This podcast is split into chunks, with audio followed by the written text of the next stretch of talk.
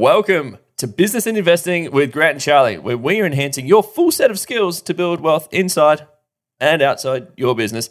Charlie, it's still foreign to me. I'll get there one of these days. I'll, I'll get it smooth. I'll get it dialed in. It, you know what? You abs- I think keep thinking you're going to butcher one, uh, but it keeps coming through like you're reading from a teleprompter. It's like nice and slow, being very, very careful not to dance in the hot water anymore. I sit there walking Trademark. through my just, like repeating the words. I'm like full set, full set, full set, full set. Today we're with Goose McGrath, our property portfolio growth specialist. Uh, for anyone who's listening to this and you're not on the newsletter, head over to businessandinvesting.com forward slash newsletter. Put in your deets so Charlie can spam you with some nice, nice stories. Before we get started, let's cue Charlie's disclaimer. It's Charlie here from Business and Investing, and I need to let you know that Grant, myself, and the Business and Investing team are in no way, shape, or form qualified to give you personal or specific financial advice. We strongly encourage you seek out and use professionals when you are making investment decisions or comparing investment products.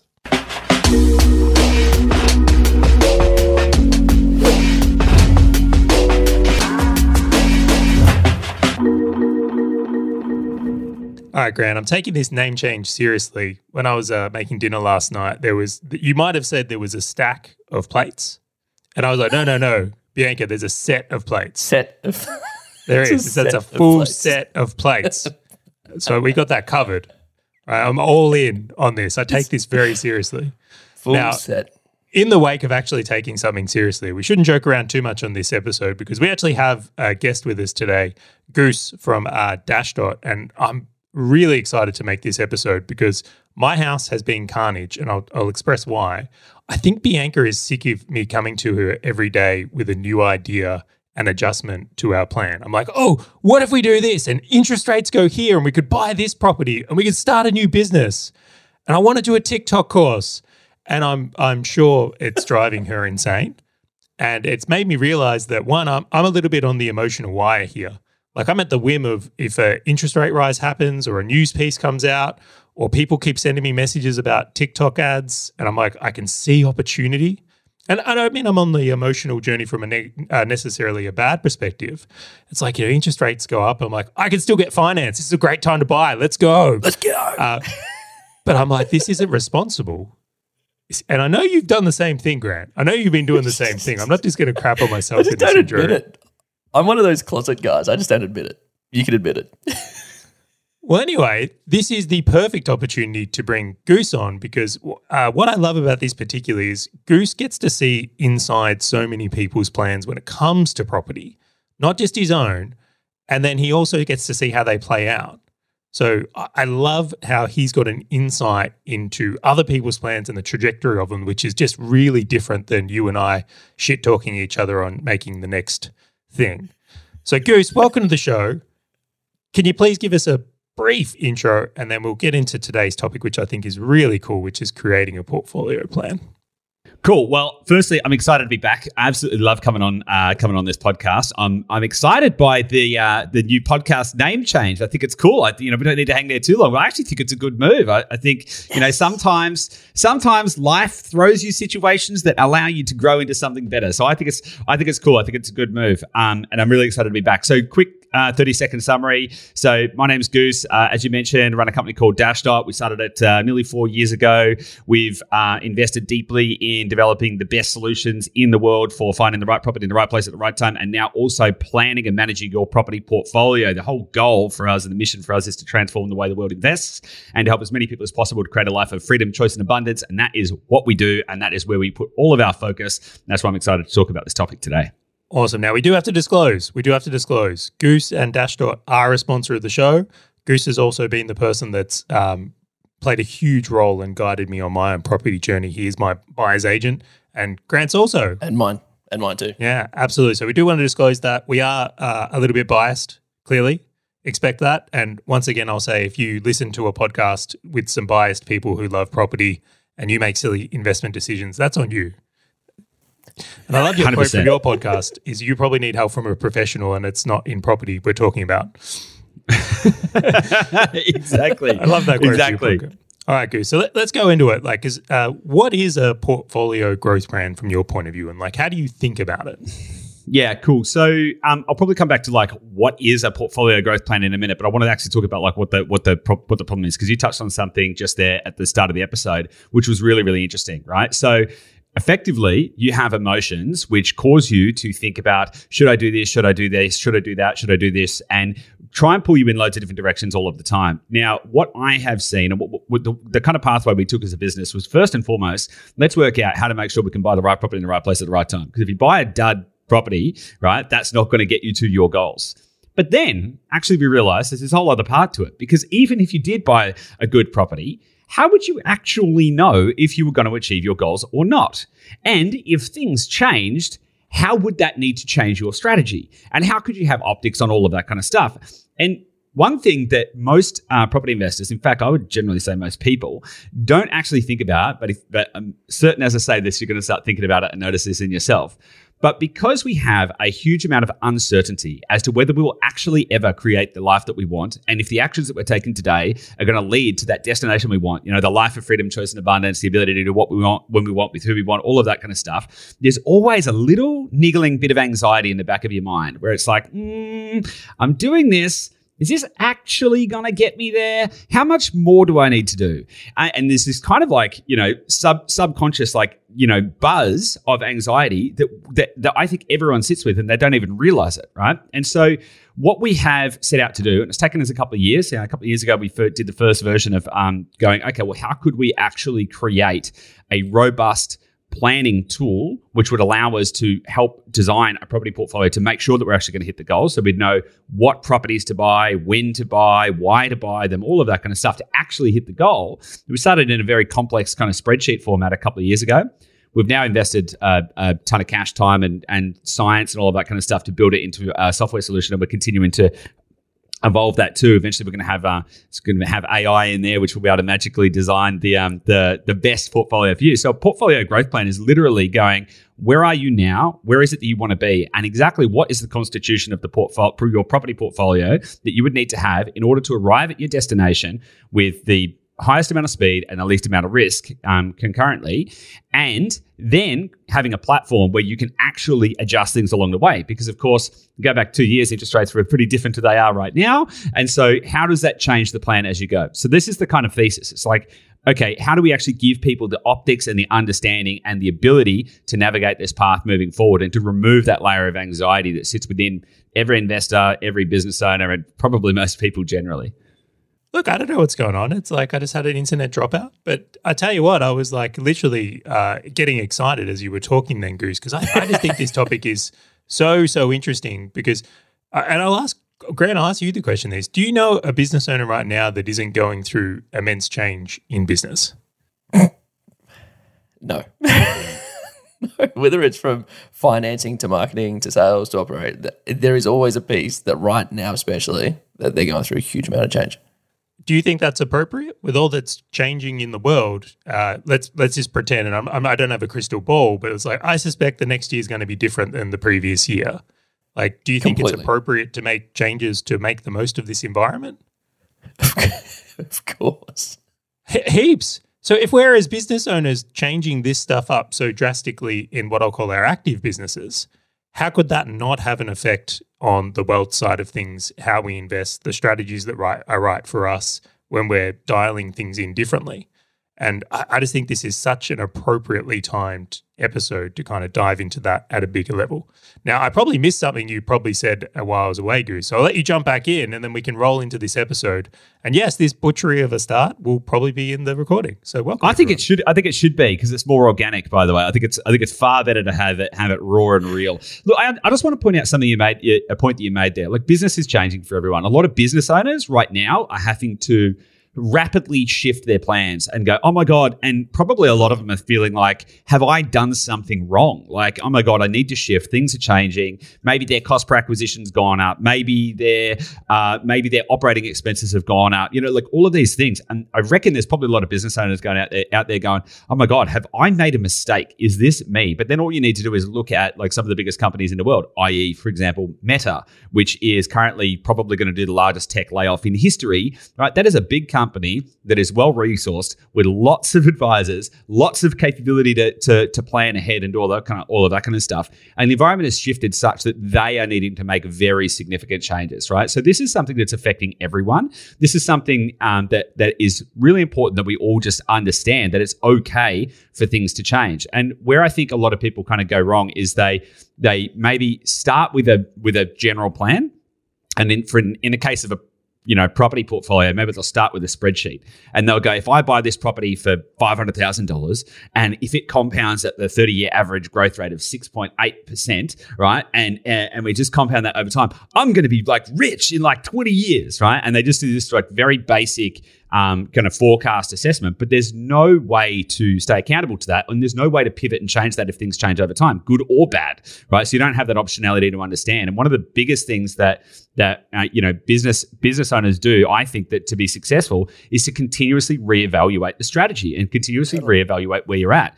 You know, like doing it, it could be monthly, quarterly, annual. People do it at different uh, different uh, intervals depending on the speed of your business and how fast you're moving and how fast you're growing, and depending on your time horizon, right? And so, if you're moving quickly, you're probably going to need to continuously reevaluate your strategy much much more frequently. If, for example, your strategy with property is I've got 50 years and so, like, it kind of just, you know, fluctuations and variations might not matter quite so, and I've got loads of money, it might not matter quite so much. So you can maybe like think about adjusting slightly less. But for most people, they don't have that um, that that flexibility. So you need to kind of think about what is my situation and how does this how is this relevant to me? Yeah, I love that so much. And I'll even say, like, when we're talking about adjusting, it might be favorably. Like, if you're a business that thrives in a uh, down market, this might be your time to lever up. And if you're a business that uh, needs to reserve cash in a down market because you've got to make it through, maybe you've got capex or something going on with your loan rates have gone up, this might be a time to adjust risk in the other way. Now, Goose, I'd love to ask this question. Of the clients you work with, particularly the business owners, what percentage of mm. them are readjusting things now? Is this some a conversation you're having with everyone? Is this coming up and where you're shifting ideas for a lot of people or suggestions? Or uh, where does it sit for you? Yeah, it's a really good question. So we have only really uh, recently rolled out the portfolio growth plan uh, tool and service. So the last couple of years have been very positive for anyone investing in property. So it's kind of been easy. If everything's going good, everyone's like, eh, we're all making money and everything's going up and it's all great. But we we knew that this wasn't going to last forever, which is why we invested so deeply in going, okay, well, well things aren't going to be like this forever. And how would we how would we have the optics? So what's interesting now, I think, is um is a psychology shift with people generally, and then coupling that with the optics. Now, the optics work in two ways, kind of as you as you as you pointed out. You know, for some people, for some people, getting optics is actually an indication that they can continue to to, to grow and go faster. Right. so, yep. so I'll give an example of I'll give an example of uh, one of our one of our clients. He, um, I think we we bought him like five properties or something, and he, he his plan was to buy five properties in five years, and his goal was to get to like seventy thousand dollars cash flow or hundred thousand dollars cash flow in fifteen years or something like that. So he bought five properties in 18 months. And he was like, wow, what do we do now? And this is before we had the plan. And we were like, okay, well, let's keep doing what we're doing. It's working, right? Because we, I, I didn't have the optics either. The, the, optics didn't exist. Then we built the plan. And actually, it turned out that if he did nothing else, zero, zilch, nothing else, he was going to achieve his goals in 10 years, not 15 years, which was awesome because then he was able to go, wow, now that I can see what is possible, I can actually make better decisions, change my goals, think about how I'm reallocating capital. Does he even need to continue to invest? Is a really, really good question. Now, in the current environment, though, and this was, you know, this is going back a few months now. In the current environment, though, things are changing. For example, a business owner client of ours who has a significant portfolio actually, you know, when interest rates were at their bottom, he had cash flows of around $100,000 coming out of his portfolio. Nice, healthy portfolio going on there. Fantastic. Interest rates have adjusted and he now only has about, I think it's like fifteen to twenty thousand dollars cash flow in his portfolio. So we'll call it like a fifth of the amount of cash flow. So for him, that has really changed his strategy as well, because in fact, he actually needs to think about because based on his current situation, he actually needs to think about conserving capital a lot more because of his income sources. And so there's a there's a there is a big shift, and I think that we need to be able to plan through this. And I think that creating that ability to just understand not only um, what the current environment means, but also how to adjust psychologically as well as strategically is really critical. I know and Grant's going to want to jump point. in here, and I'm sure he will. But I want to ask, how was his psychology after going from 100 grand to 20 grand? Did it rattle him, or was he okay? Of course. So he's actually okay. And I think that this is actually a testament to the fact that he has been through. He, the reason he's got the portfolio he has is because he's built and sold a few businesses, built from scratch and sold a few businesses. So he has been, um, he's had enough capital to be able to build a property portfolio that can give him, you know, what he needs and all of that kind of stuff. And because of that that going through all of that, going through the emotional, you know, tides of growing a business and working through all these challenges and being in different environments, I actually think it's built a level of resilience in him where he can actually be more comfortable with it and take a long longer term view and understand how to navigate it. Um, that being said, right? That being said, if uh, if somebody wasn't prepared for that, or if somebody hadn't had the experience of going through those kind of um, going through those kind of motions, or if they couldn't see what the pathway out on the other side looked like, then that might be terrifying because you might be like, well, I've I had 100, now I only have 20. Does this mean it's going to go to zero, or does this mean it's never going to go back up? But the reality of the matter is, and you know, like my personal point of view is that it's a really good time to invest, right? And uh, the the fact of the matter is rents are rising quickly, and so you could say, okay, today, and this is this is actually the point of having a, a plan, right? Because if you make decisions based on today's emotions, you can actually stuff up your future success. So, for example, if if let's use that example. So the portfolio's gone from 100 grand cash flow to 20 grand cash flow. If he turned around and said, "Oh my god, I'm going to go to zero. This is never going to work. I'm just going to sell all my properties, right, and try something else," that would maybe be a bad decision. However, with planning in place, you can actually go, "Okay, well, cool. How do we think rents are going to grow over the next few years? How do we think interest rates are going to go over the next few years? How do we think inflation is going to go over the next few years?" And you can do some planning and modeling and go, "Okay, cool. So this looks like it's temporary." And it looks like in the next 12, 18, 24, 36 months, whatever the case may be, I'm going to get back to here. Okay, cool. So now's the time to be calm and do nothing, for example, versus freaking out, selling everything and trying to, you know, switch to a different strategy, which is kind of what you were talking about at the start of the start of the episode, Charlie. That kind of shiny object. Should I jump here? Should I jump there? Should I do this? Should I do this? And every time you every time you start and stop a strategy, you have a huge amount of cost, right? In property, everyone talks about the buying and selling costs. But in business, for example, let's say you decided that you were going to pivot from a service business to a software business, right? There's going to be a lot of cost in that, right? So there's the switching cost, there's the capital cost, there's the operating expense cost, and there's the time, right? And so there's an argument to make that, that anytime you change strategy uh, ad hoc, you're going to be costing yourself a lot of money and opportunity cost, time, and actual cash.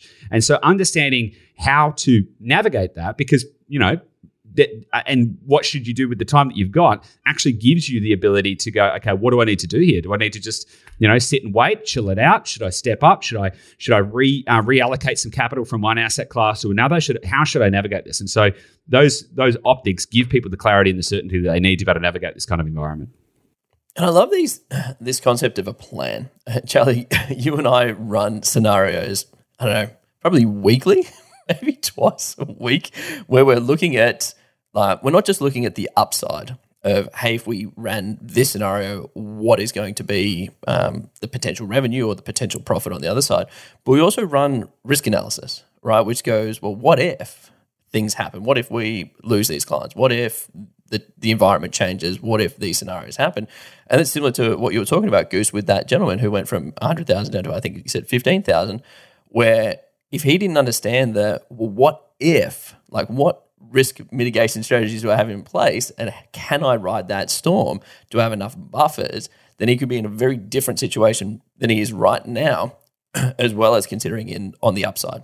So it's like this. Uh, there was always this famous CEO at a utilities company in Australia that I asked him what he did, and he's like, "I do three things: I try to make a buck, try to save a buck, and I mitigate risk."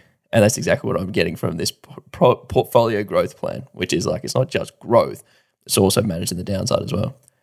Yeah, 100%. Because like underst- understanding how to allocate capital is really, really important, right? So, for example, you may have a, sa- as a business owner, you may have a savings rate of $10,000 a month, right? And you might be going, well, I've got $10,000 a month. Oh, that's awesome. I'm going to go and invest in more properties. I'm just going to keep going because that's good. I can borrow money, right? So I've got access to debt, great. And I've got cash, great. I'm just going to keep going and buying properties. However, if you take the opportunity to have a look at your portfolio, maybe a better decision is actually to just put your cash in offset for a while to mitigate any downside risk of the rise of rising interest, interest rates, depending on what your liquidity position looks like. You You know, for basically some just people- described me. You just described me. I've been on a race to put money into Preaching playing this. I'm pretty sure it's a silly game, Goose. I'm pretty sure this is a terrible game. Since interest rates started rising, I've made it my personal mission to outpace them. So I get Hmm. more money into offset accounts than the cost of the rate rise, so that I feel I'm beating the RBA. And to be clear, I am beating the RBA, but I've realized that may not be the greatest move for me. It is such a short time or short term horizon. So I will ask you because. I think this comes to it. What makes a good strategy and plan versus playing silly games like Charlie's talking about here of just trying to outpace the RBA? But take that, Philip Lowe, while we're there. So I think it really comes down to strategy, right? Because if it, like it really depends on what you're trying to achieve. Now, understanding what you're trying to achieve is really, really important, and we can kind of we built a formula around that, which I think might be helpful to people. We can talk about that in a minute. But what is really, really interesting in what you just said there, Charlie, is that you're effectively trying to beat the cash rate, right? So, which is great, right? Which means that Hey, you're hey, going to have there, there was no trying in that and beating the cash rate. Okay, you're beating the cash rate, right? Which means, which means if you wanted to borrow from the vernacular of like a hedge fund or or something like that, you would have positive carry versus negative carry, right? So, like you're putting your money in a place and you are making more money off that money than if it was like say sitting in a bank and and good, you're beating, you're beating it, fantastic. And depending on what your goal is and what your time frame is, maybe, maybe, maybe that is the right choice. But also, maybe that is the wrong choice. And this is where it gets really, really interesting, right? Because, you know, there's a significant argument to make. And this is totally situationally dependent, right? If you can afford it, then you're probably going to get a significantly better return than just them beating the cash rate by investing in more properties, right? So you would actually get a significantly greater uh, return on invested capital over time, and ultimately, on the right time horizon, you would achieve significantly greater cash flow advantages than just putting your money in an offset right now. But here's the thing: if you can't afford that, then you're making exactly the right decision because there's no point chasing a strategy or an outcome that you actually can't afford to do. And this is something that I see a lot of people make this mistake uh, of doing, right? So I'll, I'll use a property example and then we can talk about a business example, right? Let's say that somebody decided they were going to invest in property because they wanted to create financial freedom, right? We'll just leave that as an open-ended term. And then they went, oh, you know what? Um, I hear Bondi grows all of the time, which it doesn't. By the way, that's a that's a lie. It doesn't grow all the time, right? Uh, but I hear Bondi grows all the time, so I'm going to go and buy a five million dollar house in Bondi, right? Um, which is going to be negative cash flow by let's say 100, 100 grand a year. if that person can't actually afford $100,000 of negative cash flow every year, or if something changes in their situation, either in their work or their business, and their ability to, to, to be able to support that $100,000 of negative cash flow every year changes, that could be catastrophic. They could end up being forced to sell. They could end up, you know, it could, be, could damage their relationships. You know, you keep winding through those worst case scenarios. As you were saying uh, earlier, Grant, what is the upside? What is the downside? And can I, can I live with the downside effectively? Right. So the downside of that scenario is that if something went wrong, you'd be basically, you know, on a house of cards. If something changed in your in your situation, maybe if you had a kid or whatever, you could be forced to sell. You could sell it at a disadvantageous price, potentially lose money, and it's all going to be negative, negative, negative. And I've got plenty of stories of of people who've walked that path um, and been unaware that they were walking that path because they didn't have a plan. Okay, Okay. so that that kind of thing can happen. Oh, I'd love to put in two things here because this is where I've been a little bit challenged in some of this. And I go, where, what is your view on this, Goose? Is like, how do you discern when it's the right time to change strategy, right? Because in property, we're trying to play a long term game, for example. So when do you go, you know, this has happened, it's time to it's time to move. And then the second one I find out is like, I'll give you the example which we've just used here, which is like, well, Charlie's putting money into offset accounts right now um, to beat Philip Lowe versus he could be investing in property. Neither of them are bad options. So it's not like we're picking from lighting cash on fire and wasting it versus a good option, which, you know, good and bad is easy to discern from. But when you've got multiple good and potentially great options, how do you start to filter through that? Yeah. So again, it comes back down to like, what are you actually trying to achieve, right? If you're singular, let's just say you're a business owner and you have sold your business, right? You've had a, a multi seven figure exit, right? Maybe you had an eight figure exit, right? But you don't have any cash flow. You have no income. You have no nothing, right? So you've got a big pile of cash and you've got no income. Then maybe the best strategy for you is going to be focusing on 100% on cash flow. In which case, in which case it's going to be relatively short term focused. It's going to be like, okay, I need to achieve a certain amount of cash flow by a certain amount of time, and you're going to build your base and it's going to build your income. Okay, that's going to inform what your strategy should look like. Let's say you're a different, uh, different kind of business owner, and you've built a, a business or maybe a couple of businesses, and you've got tons of residual um, income coming in. The businesses are all, let's say the businesses are all management run. You don't need to. So you've kind of like got your you got an income stream going on there, and you've actually got significant amounts of capital or whatever. You may actually want to invest in a longer term strategy, which is primarily driven around, uh, uh, prim- primarily more focused on on growth, for example, uh, and achieve the cash flow goals on a longer term time horizon. If your goal is um, if your goal is what is the minimum amount that I need to achieve in order to never have to work again, that'll give you one thing. If it is what, how do I uh, how do I create the maximum amount of generational wealth so I can pass all this on to my children? That would be another one, right? And so understanding that pathway is, is the absolute first step. Like, what are you trying to achieve and by when? Because that kind of that kind of maps everything out. Then it's what resources have you got to be able to support that support that vision, right? Because you can, you know, like a great example is Grant Cardone talks about um, how people need to think like billionaires and billionaires buy jets. And so he made this great decision to buy a jet. Does that mean that I should go and buy a jet? No, it yes. doesn't mean that I should. I don't get me wrong. I thought about it, right? But, but does that mean I should go and buy a jet? Because what is the right strategy for him might not be the right strategy for me. For him, it might make sense from promotion and travel and speed, all of that kind of stuff. But for me, it might be catastrophic. Like I, I, I, I, could buy it and I could go bankrupt and lose everything. Right? It would be a bad idea. So understanding how that maps with not like where you're going and also what resources you've got is critically important. Now, when things change, that's where it gets really interesting because if you have got a clear understanding of where you're trying to get to and why, that then allows you to choose what paths are going to still support that goal, right? And so, and back back to the kind of point we were just talking about, uh, two years ago, maybe the goal, for, for example, Charlie, maybe the goal was um, keep buying loads of properties for the next 10 years, right? Just maybe that maybe it was like, right, we're just gonna we're gonna we're, we're gonna go we're gonna to the moon. We're gonna go buy 20 properties. And maybe now the best solution is actually stop buying properties and put all your cash in offset, wait for interest rates and rents to normalize, and then go again. And this is where if you understand what you're trying to achieve and why you're trying to achieve it, you can then make pragmatic decisions around what that adjustment looks like and why. And honestly, sometimes selling a property is a good idea. You know, like a lot of people say, like, I never sell, never do this. There is, I don't think you should ever have never in your portfolio, right? Because never is just going to mean that you're putting up roadblocks to whatever success pathway you need to take given the current environment. You know, like, I'm confident there are businesses who said, I'll never lay people off. And then, oh my God, things have changed in their business. And now they've got to lay a bunch of people off, right? If they said, nope, I have never going to lay people off in my business, they could just like, walk their way to bankruptcy and they've they've set the rule for themselves that they'll never do a layoff, right? But ultimately they've crashed their business because they haven't actually been prepared to have the tough conversations with themselves about going, what is important here? How do I actually make sure I achieve the strategy and the goal and why do, why am I trying to do it? Yeah, it comes yeah, up so much talking to in gentleman. business, and I think we're talking over each other in lag. So maybe I'll just I want to go anyway. Yeah. Let's just roll with it. It comes up like it's so universally true in business and in property. And it's it comes into both massively because people don't pick good goals in business and then just kind of always chase like some sort of accumulation or more. But it's like trying to sell versus trying to produce cash, very different.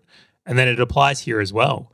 And, and I love that concept around if you're fixed in not selling a property, it's just you're making whatever the environment is harder for you because it could be the perfect time to do that. So it's you've got to be open minded to that change, which that fixed mindset can really uh, challenge people. Now, uh, Grant, I'll kick over to you now. It is probably me on this tether connection doing the lag, so I apologize. Jump in, man. It's all you. No, but uh, to riff off, off that point, one of the things that, as Goose, you were kind of explaining that, that I just kept coming back to was, and to use your situation, Charlie, of like, now I'm stacking the cash. Like, is this the best strategy or is buying more the best strategy? I, th- I think, Goose, you hit the nail on the head, which is like, what is your long term game? But then also, how does it your decision right now impacted based on what you're feeling or what you're willing to do. So, for example, Charlie, if you're, I don't know, taking more risks within a business, Well, of course, stacking cash is completely fine. Liquidity is going to be the thing that helps you wake up at night, uh, go to sleep at night, wake up in the morning, be motivated, so that you're like, hey, I'm I'm fine with this. Where imagine if you were piling it all in property, making big risks in business, and you're sitting there got two risks on both sides of going, well, I'm I'm going to be impacted by the property market, and I'm going to be impacted in whatever the, whatever the business does.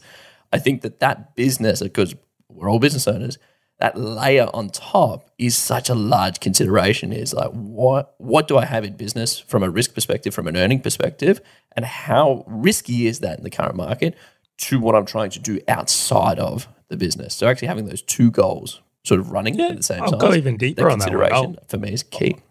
I'll put it in there as like the thing for me that I'm really looking at is I am of the view, and this is not financial advice, is that buying property right now is a good idea.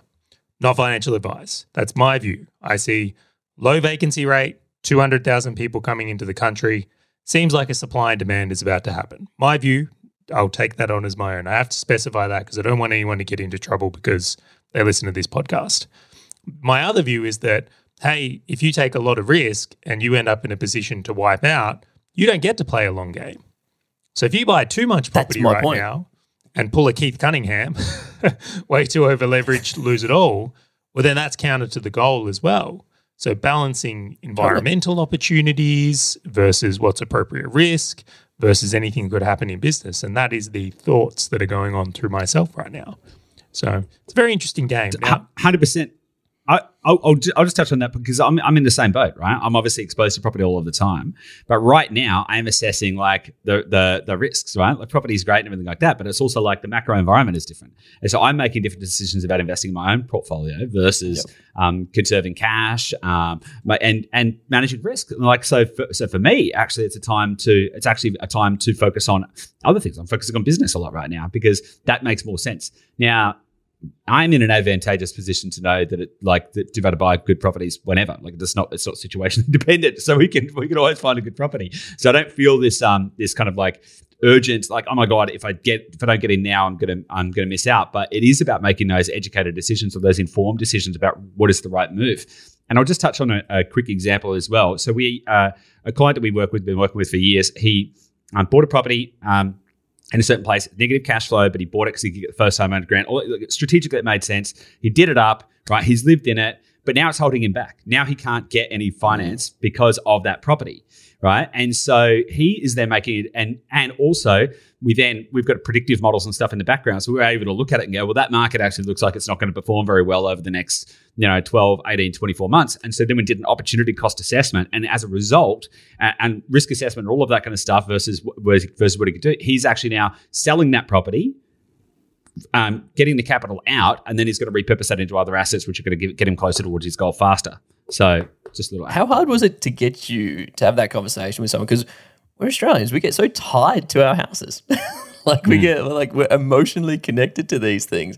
It's a extremely sort of I don't know mature sort of person that sits there and says, "Hey, like I'm I'm completely down with this." Um, we were talking about this formula before we sort of jumped on. Did you just present this formula to them and they just said, "Yep, that's it. That's this house is now holding me back."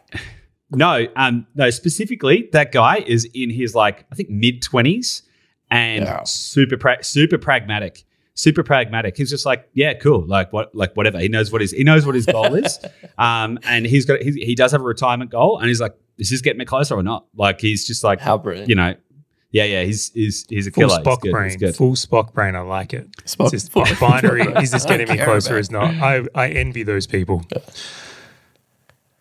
All right, So let's kick over to this. tell us Chris, a you presented Grant and I with this awesome formula before we start off, which you're calling your minimum viable life, and um, it was just so enthralling that I think we really want to bring into this episode. Can you explain what it is and then how it applies to generally the conversation we're having now?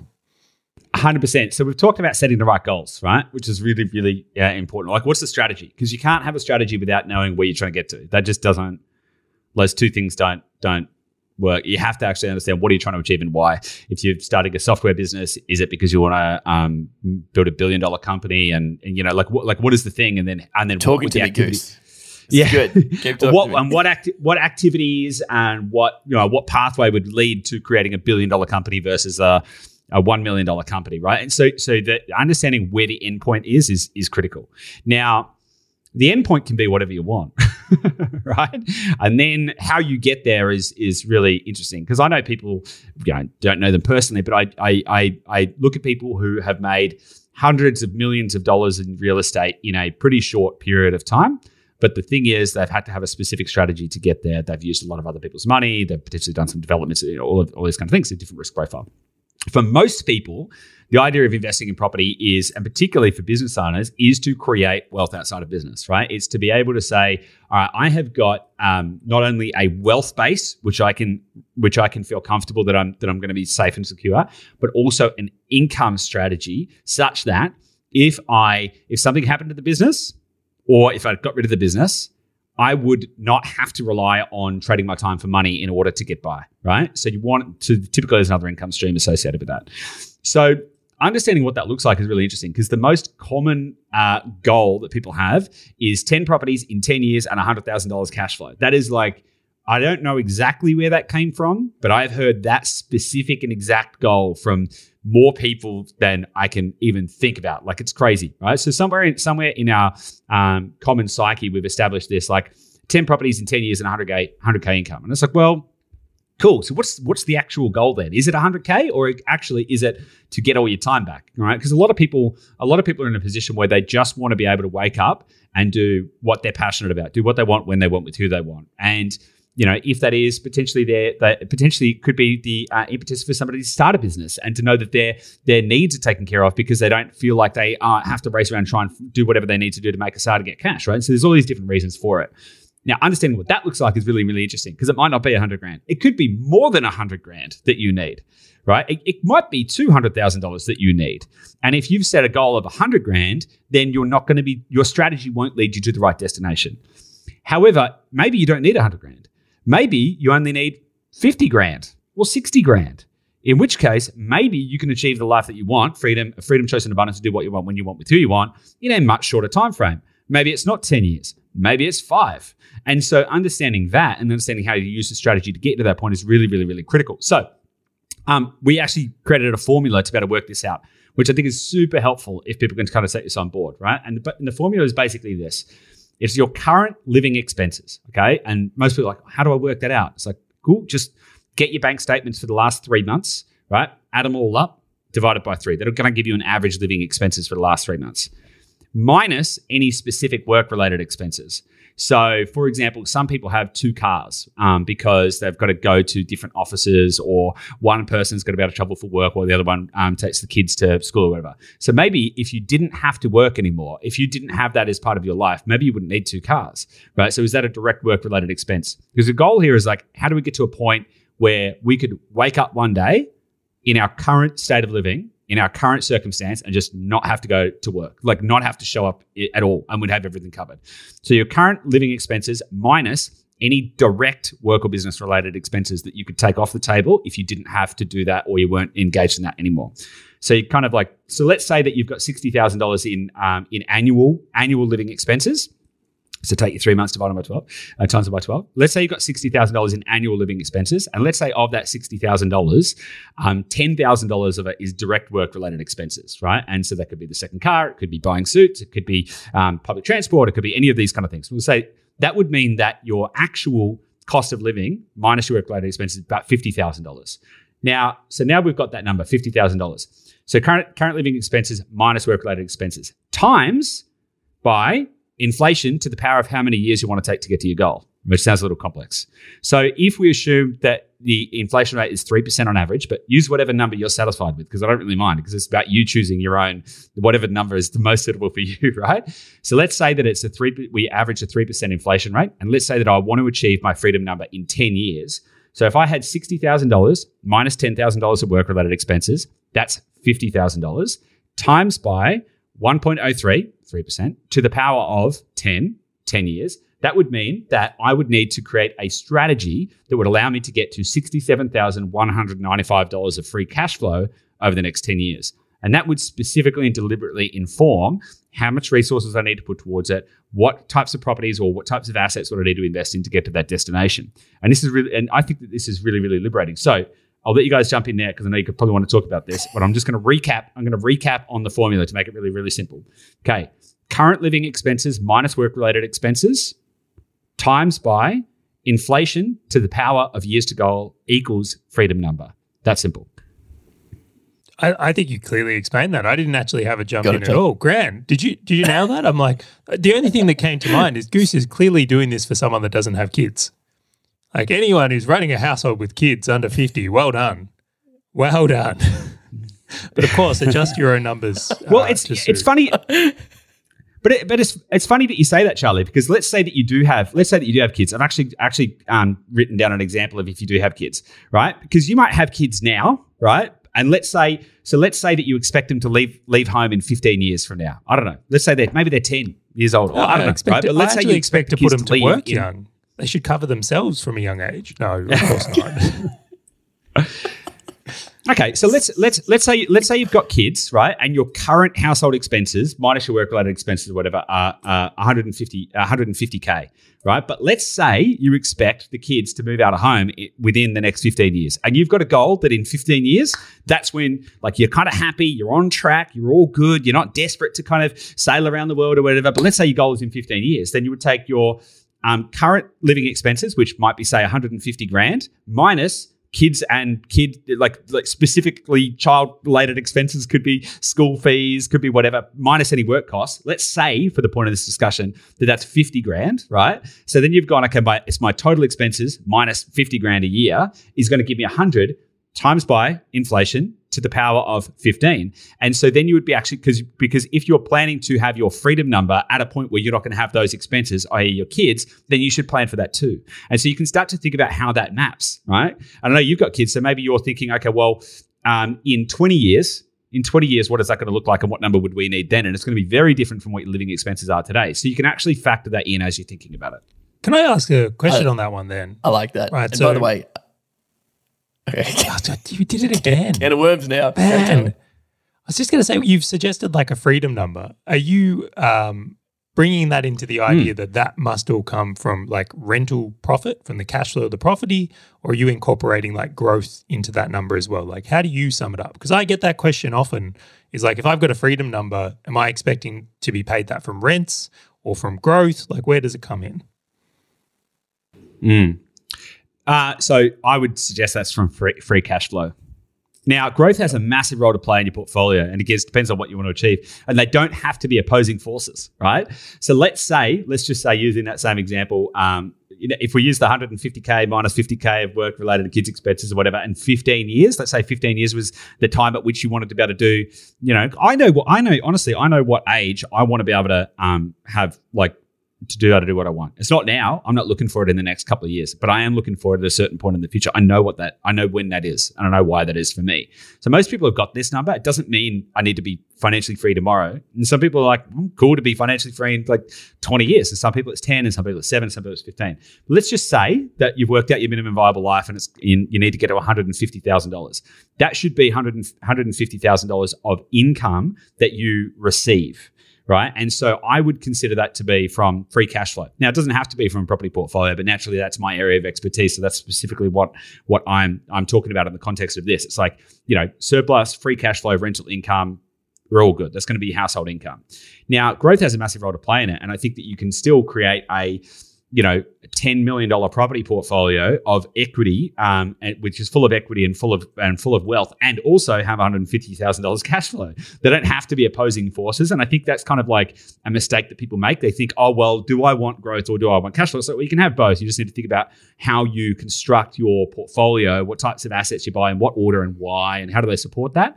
Um, I know there are a lot of people out there who who talk about buying only growth properties and then refinancing the uh, equity out and and kind of living off that. And look, that can that can work, but to be honest, I think it's a it's a snake eating itself. Like I don't think it's I don't think it's a long it's a long term uh, solution. You could do that periodically if you needed an injection of cash. You could use the the growth that you've achieved in your portfolio to take a chunk of cash to be able to cover a certain period in your life or do something that's totally fine. But as an ongoing like a retirement strategy, I don't think it works because effect- effectively you're going to keep eating into your cash flow and you're eventually going to run out of borrowing capacity. It's not going to make a lot of sense.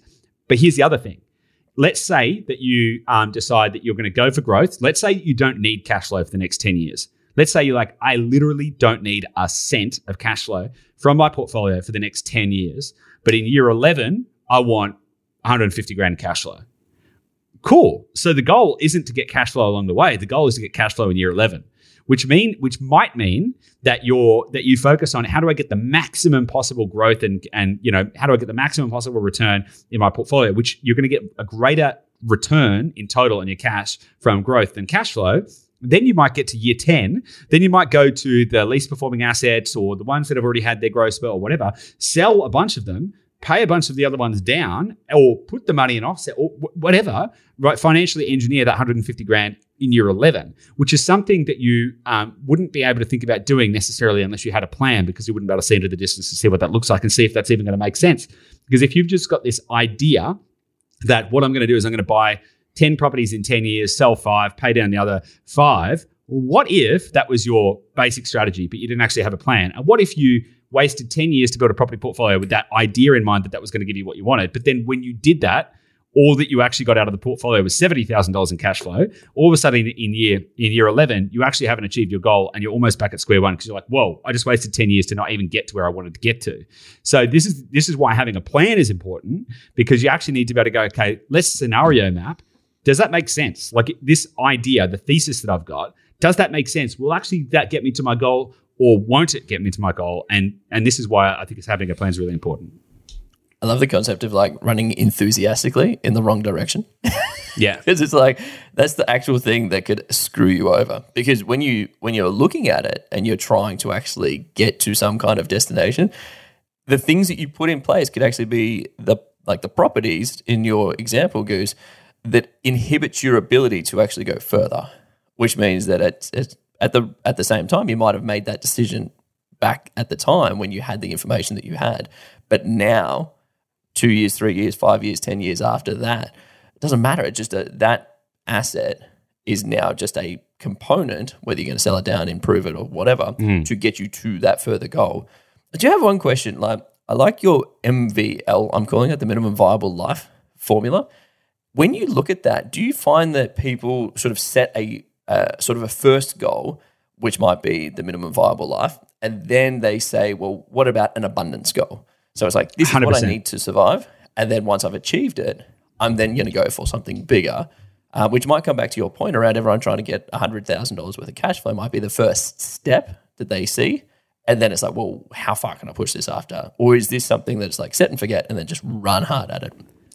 No, no, no, not at all. I think it's about working out like I like to think about it as like what's the you know people talk about fu money, right? Which means different things. To, which means different things to different people. For some people, fu money is like you know millions and millions and millions of dollars, and they want to be able to like you know cruise up in a Ferrari wearing loads of gold and tell their boss or whatever to I'm out of here, whatever. But realistically, the, yeah, the the, the the the the ability to wake up one day and just have choice. Just just imagine for a minute if you could just wake up and be like, I don't need to do anything. I can spend time playing with my kids all day long because I I'm cool. Like in my current state of existence, right? If I woke up in the same house, if I ate the same food, if my kids went to the same school, if I wore the same clothes, would I wake up and would I be happy in my life because I'd have all my time back? Because time's ultimately the most valuable resource we've got, right? So that's usually I like to think about that as the, the exit number. That's the point at which you can go, all right, now I'm doing this for choice. I know, I know personally, I know personally, um, in the last couple of years that happened to me, right? So I, you know, we were, I, I realized that we were at a point where we could, if we wanted to, uh, make decisions, which would involve, you know, selling things and whatever. We could make decisions where we could just like literally go, oh, okay, we don't need to work again for, for like forever. And at that point, I was like, well, it's not really about that, is it? Okay, so what do I? What is it I want to do? How do I want to spend my time? How do I like? What's what's important for me? What do I? What am I passionate about? And so getting to that point is really, really interesting because that changes the game massively. And so when I think about the minimum viable life, that's really what it is. It's like, okay, what's that? What's that baseline that if you didn't have like a world of luxury, if you didn't have go and buy fancy, if you just like, what is your life right now? And if if that is all you could do and just not actually have to trade your time for money in order to achieve that, that would be a great starting point.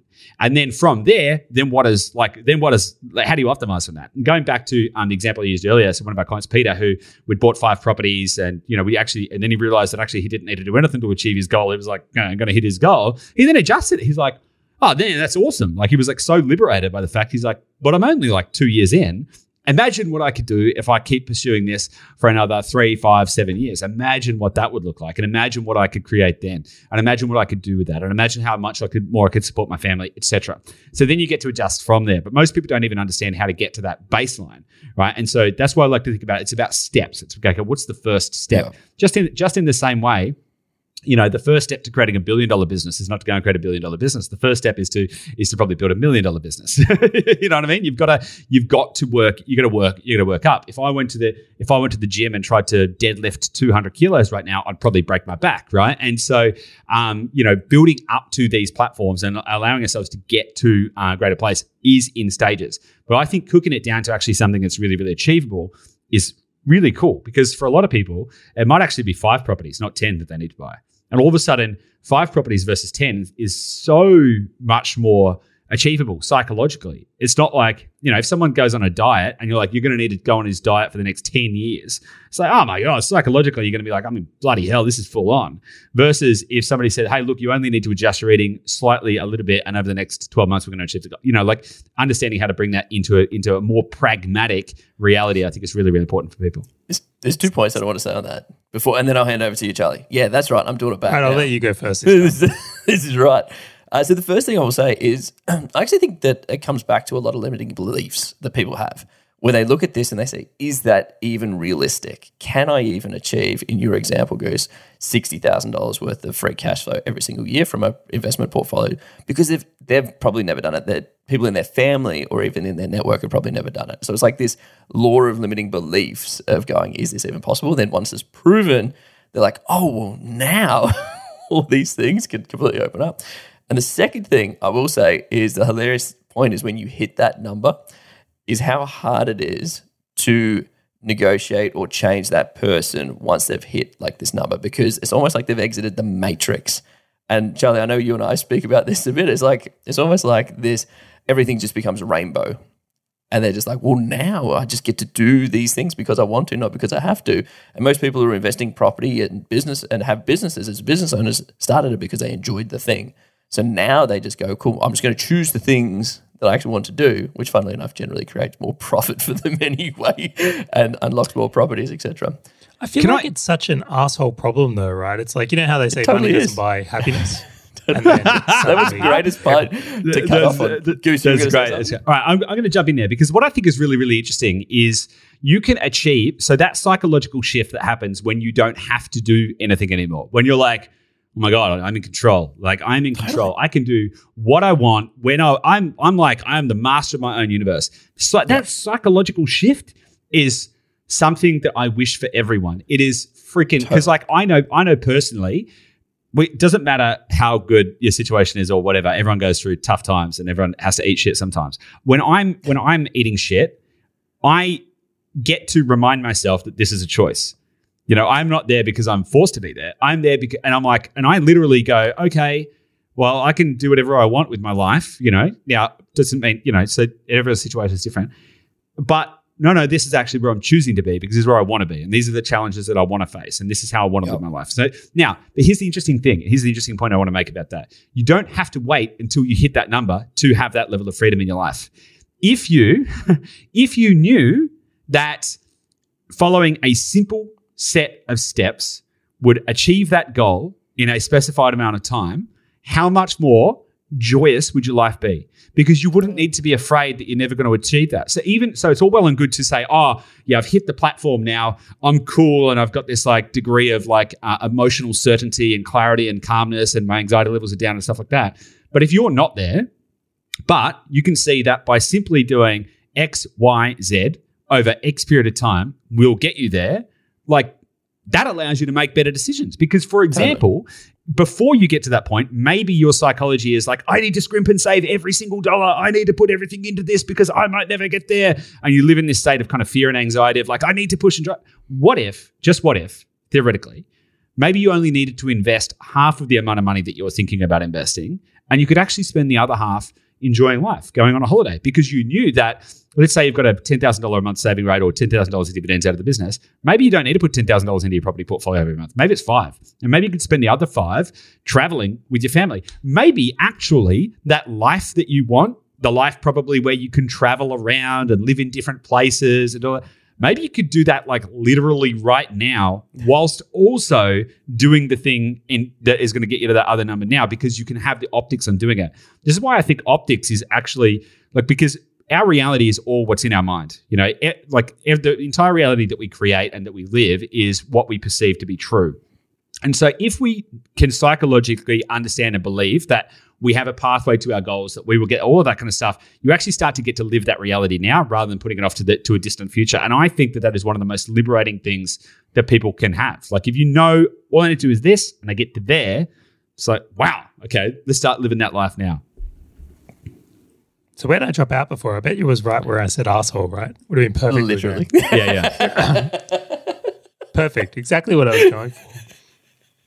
But Goose, lucky I got back here, and I apologize for the tech issues, guys. I'm, although I'm sure the conversation was fantastic without me. Um, Goose and Grant bringing the goods, definitely. But um, it, it's so interesting the way you frame that because I look at many business owners who have had the years of struggle, right? The years when they made nothing in the beginning.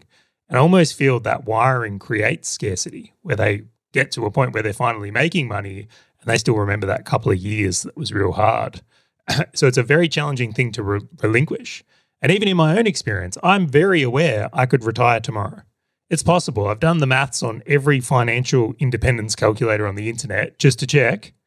And it's like a win on all of them. But it doesn't make it any easier for me in that perspective. Like there's something deeper we have to deal with rather than just having the money to be able to make that change. And to your point, it's not um, it's not environment based. It's not having the money that makes it. You can be in a position of having far less and still create that reality. Now, I also wanted to bring into this, and you guys may have even touched on it, just how powerful it is to connect with people outside yourself or in your home when it comes to making these types of things. Because when you're in that type of isolation, all your bias kicks in. Where when you get to speak to people like Goose, or when you get to talk with a financial planner, or whether it's a business mentor, people that have crossed or seen more help kind of like uh, just bring clarity to a lot of these ideas. Now, Goose, I believe you're actually offering uh, help to people with creating their portfolio plan. Where is the best place for them to come and get a copy of that or come and get involved and do a growth plan with your team? Hundred percent. So um, I might we might drop a uh, direct link in the show notes. But if you head to dashdot.com.au, you can check it out there. Just go to what do we do? There's a bunch of services and stuff that we offer, and you can book in a call, have a chat with the team. Um, you know, thirty minute call, get to understand you know what that looks like for you and whether it's even the, the right decision. Um, and we're just really passionate about helping people to move forward with this and, and get a plan together. It's you know something that we really care about because we can see the impact that it makes on people's lives to give them that clarity and that certainty and it's it's two things. There's the there's the uh, there's the there's the aspirational aspect of it because you get to see where you're going in life. There's also the risk management aspect of it as well, right? There's the what if the like how do we model this to make sure I don't run off a cliff? And so we're particularly in the current environment where there is so much uncertainty, we really feel like this is the this is the thing that can anchor people back to a sense of reality and allow them to make far better in, uh, decisions, not just investing but in life. So yeah, dashdot.com.au. Now, if somebody's going to come and do that, I'm going to make uh, a suggestion: is they should probably work out their minimum viable life stuff from within this episode prior. So know your expenses, know the goal you would like to work towards in the timeline, and I suspect they'll get a lot more out of these sessions rather than trying to work that with, within the call itself. Yeah, hundred percent. That's a that's a great that's a great point. Yeah, yeah. It's good if you can rock up on the call and say you know where you're trying to get to and when you're trying to get there and why you're trying to get there and what resources you've got available to get you there. It makes it a lot easier for us to help you. Awesome, Goose. Well, I want to thank you for coming on the podcast and putting up with this circus that is Grant and I and intermittent internet uh, challenges and talking over each other. But uh, once again, just extending something that I think is so relevant in this environment and so important. So, big thank you for coming on the show. I'm going to wrap this one up here before my internet drops out again. But I want to make sure that comes through before the next dropout.